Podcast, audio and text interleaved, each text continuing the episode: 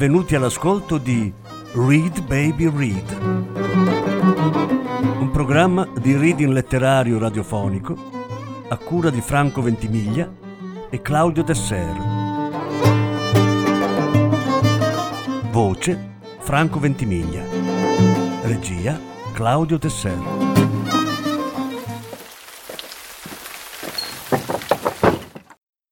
Anna Segers La gita delle ragazze morte. Lettura in quattro parti. Terza parte. A poco a poco era sbarcata l'intera classe maschile con i suoi due docenti. Un certo signor Neb, giovane insegnante dai baffetti biondi, dopo un inchino alle due colleghe, fece andare il suo sguardo acuto su noi ragazze e prese atto che Gerda, da lui cercata istintivamente, non era con noi. Stava ancora accudendo e lavando la bambina malata della proprietaria del locale e non aveva idea dell'arrivo dei ragazzi fuori nel giardino, né tantomeno che il professor Neb sentisse già la sua mancanza e che in altre circostanze fosse stato colpito dai suoi occhi bruni e dalla sua disponibilità verso gli altri. Solo dopo il 1918, alla conclusione della Prima Guerra Mondiale, allorché Gerda era diventata a sua volta insegnante ed entrambi appoggiavano le riforme scolastiche della Repubblica di Weimar, dovevano incontrarsi definitivamente nell'appena fondata Lega dei riformatori della scuola. Ma fu Gerda a rimanere più fedele agli antichi obiettivi e alle aspirazioni di un tempo. Dopo che lui finalmente ebbe sposato la ragazza, scelta per le sue idee, ben presto finì con ritenere la vita insieme, in pace e benessere, più importante delle comuni convinzioni. Per questo anche egli appese la bandiera con la svastica alla finestra del soggiorno, in quanto, in caso di omissione, la legge minacciava di fargli perdere l'impiego e perciò il pane per la sua famiglia. Non fui la sola ad accorgermi della delusione di Neb nel non vedere nel nostro gruppo di ragazze Gerda, che poi doveva ritrovare e fare sua con tale determinazione e con ciò diventare corresponsabile della sua morte. Else era, credo, la più giovane di tutte noi, una ragazza rotondetta dalle grosse trecce, con una bocca tonda e rossa come una ciliegia. Disse apparentemente per inciso e con noncuranza che una di noi, Gerda, era rimasta ancora all'interno per assistere una bambina malata. Else che io e tutte le altre dimenticammo presto per la sua piccolezza e insignificanza, come ci si dimentica di un bocciolo anche se grosso in un qualunque cespuglio.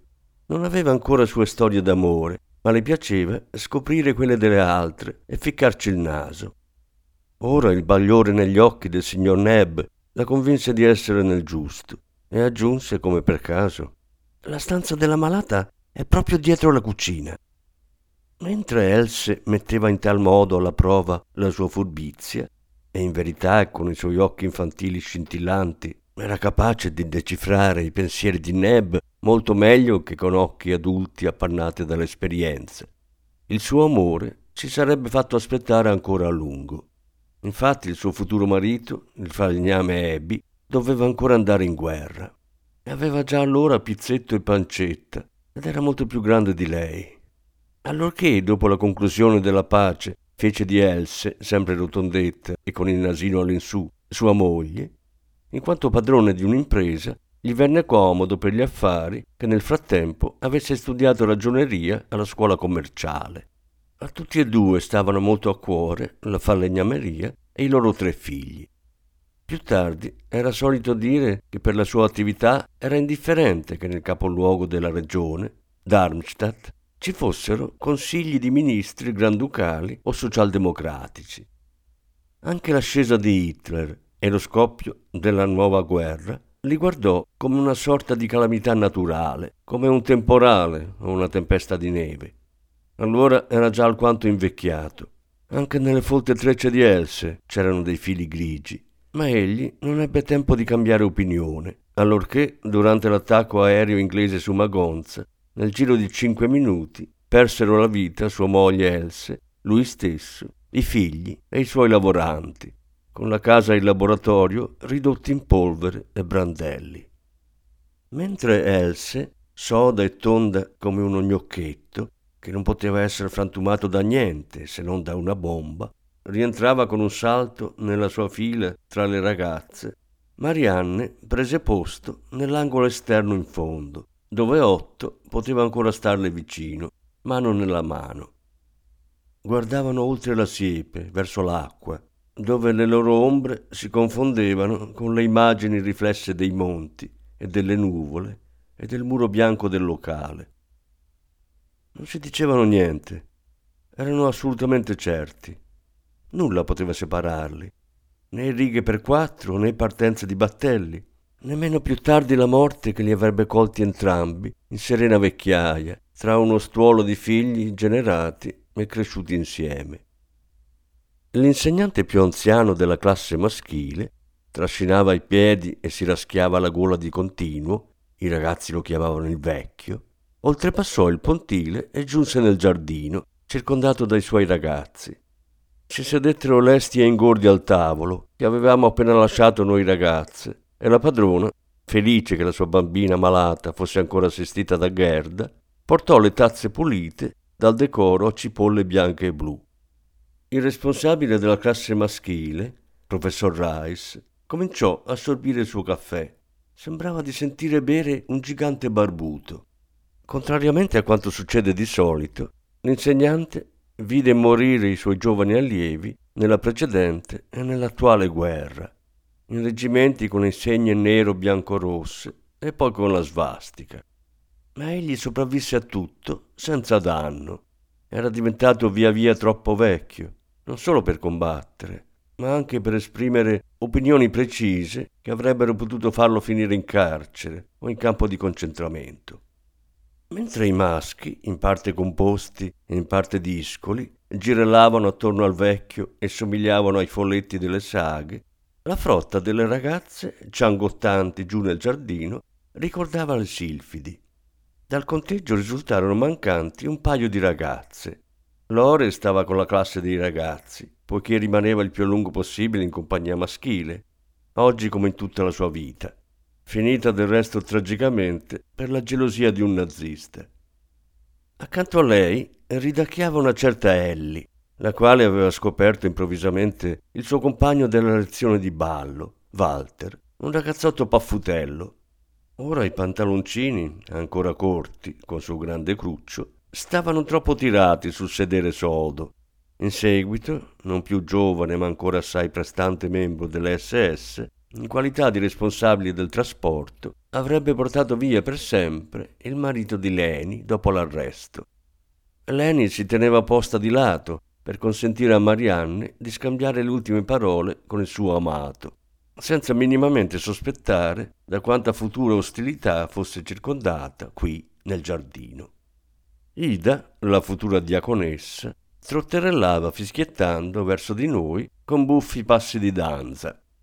Gli occhioni spalancati dei ragazzini e il compiaciuto sguardo in tralice del vecchio insegnante che sorbiva il suo caffè indugiavano con piacere sul suo capo ricciuto, intorno al quale era legato un nastro di velluto. E un giorno, nell'inverno russo del 1943, quando il suo ospedale si troverà inaspettatamente sotto i bombardamenti, lei ripenserà, chiaramente come me adesso, al nastro di velluto sui suoi capelli, e al locale bianco e assolato, e al giardino sul Reno, e ai ragazzi che arrivavano, e alle ragazze in procinto di partire.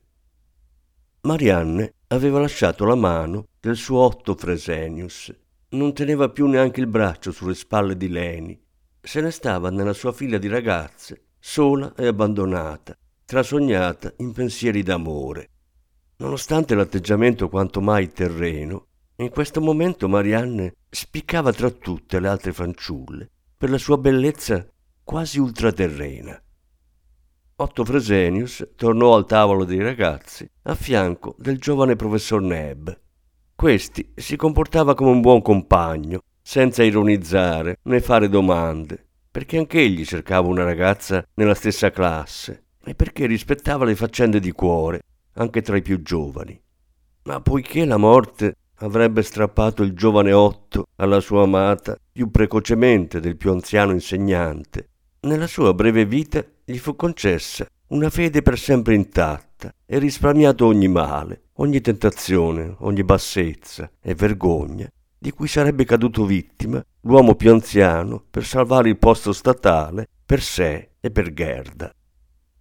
La signorina Mess, con la possente e indistruttibile croce sul petto, sorvegliava attentamente noi ragazze affinché nessuna corresse dal suo compagno di ballo prima dell'arrivo del battello. La signorina Sichel era andata alla ricerca di una certa Sophie Meyer e la trovò finalmente sull'altalena insieme con un giovanotto, Herbert Becker, smilzo e occhialuto proprio come lei, cosicché sembravano fratello e sorella, più che una coppia di innamorati. Alla vista dell'insegnante, Herbert Becker se la diede a gambe. Lo vidi ancora, nella nostra città, andare sempre di gran carriera, sogghignando e facendo smorfie.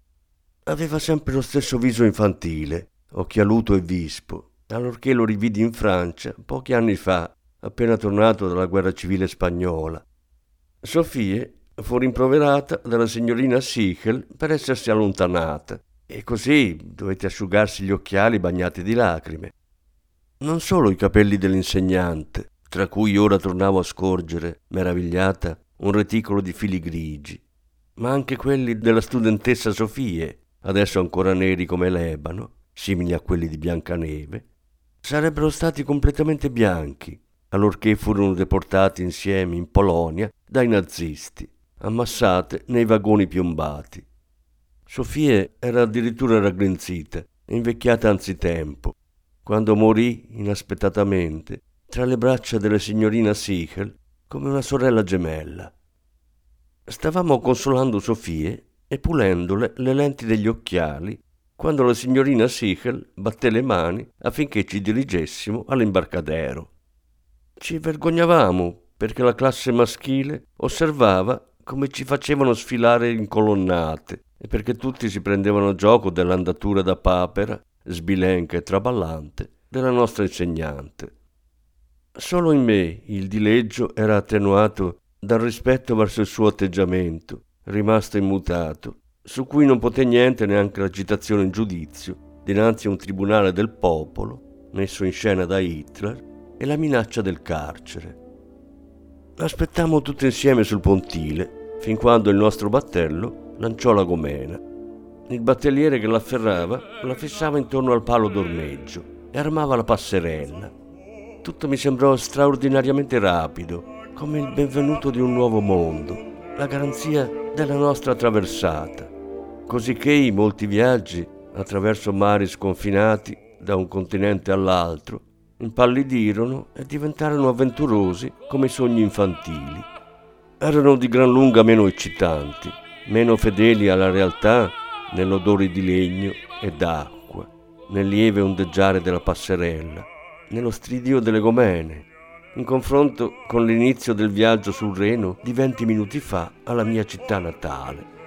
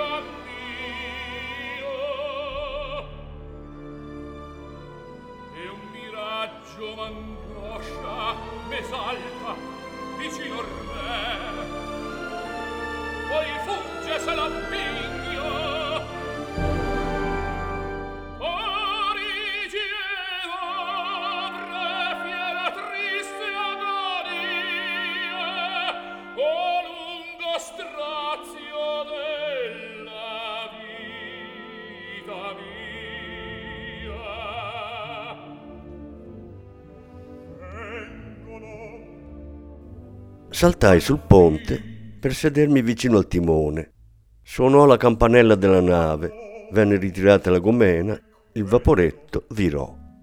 Il suo arco bianco e splendente di schiuma si impresse nel fiume. Mi tornarono in mente tutti i solchi di schiuma tracciati sul mare da tutte le navi possibili, sotto tutte le possibili latitudini. La fugacità e l'irrevocabilità di un viaggio, la profondità abissale la vicinanza dell'acqua non avrebbero mai più potuto fissarsi così saldamente nella mia memoria. Tutto a un tratto mi si presentò dinanzi la signorina Sichel. Al sole sembrava molto giovane, nel suo abito a pois e con il piccolo seno sodo. Mi disse, con i suoi occhi grigi luminosi, che dato che mi piaceva viaggiare e mi piaceva scrivere i temi, per la prossima ora di tedesco avrei dovuto preparare una descrizione della gita scolastica.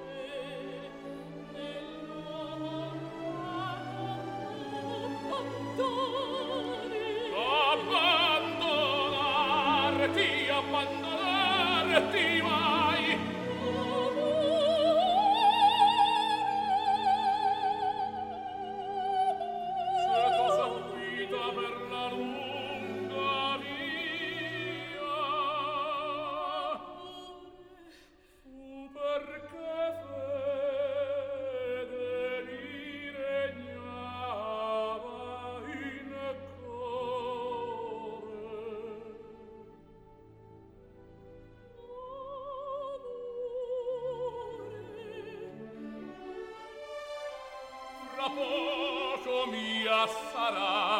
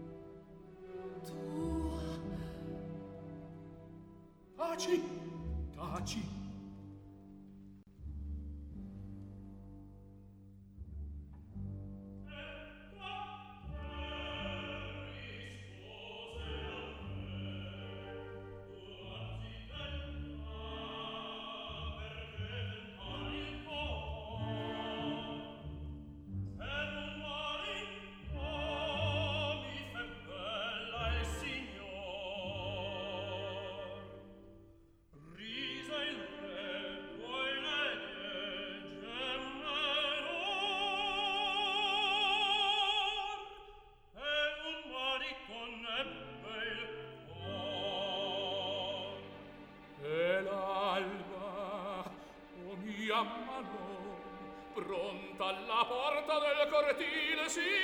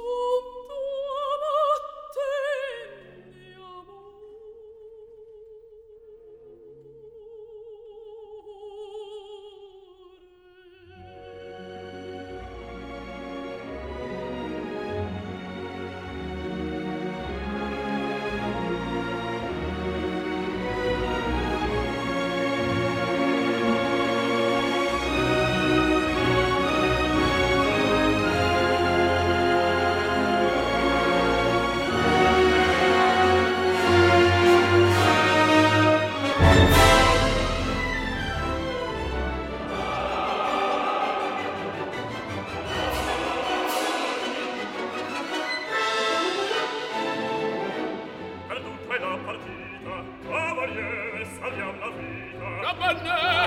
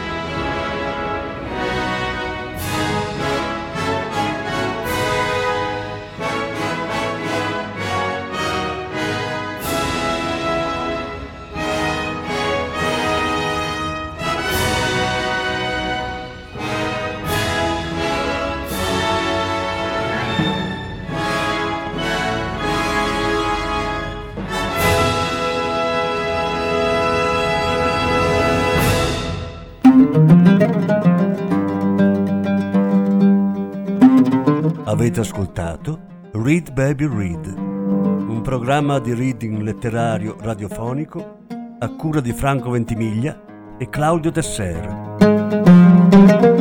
Grazie per l'ascolto, alla prossima settimana.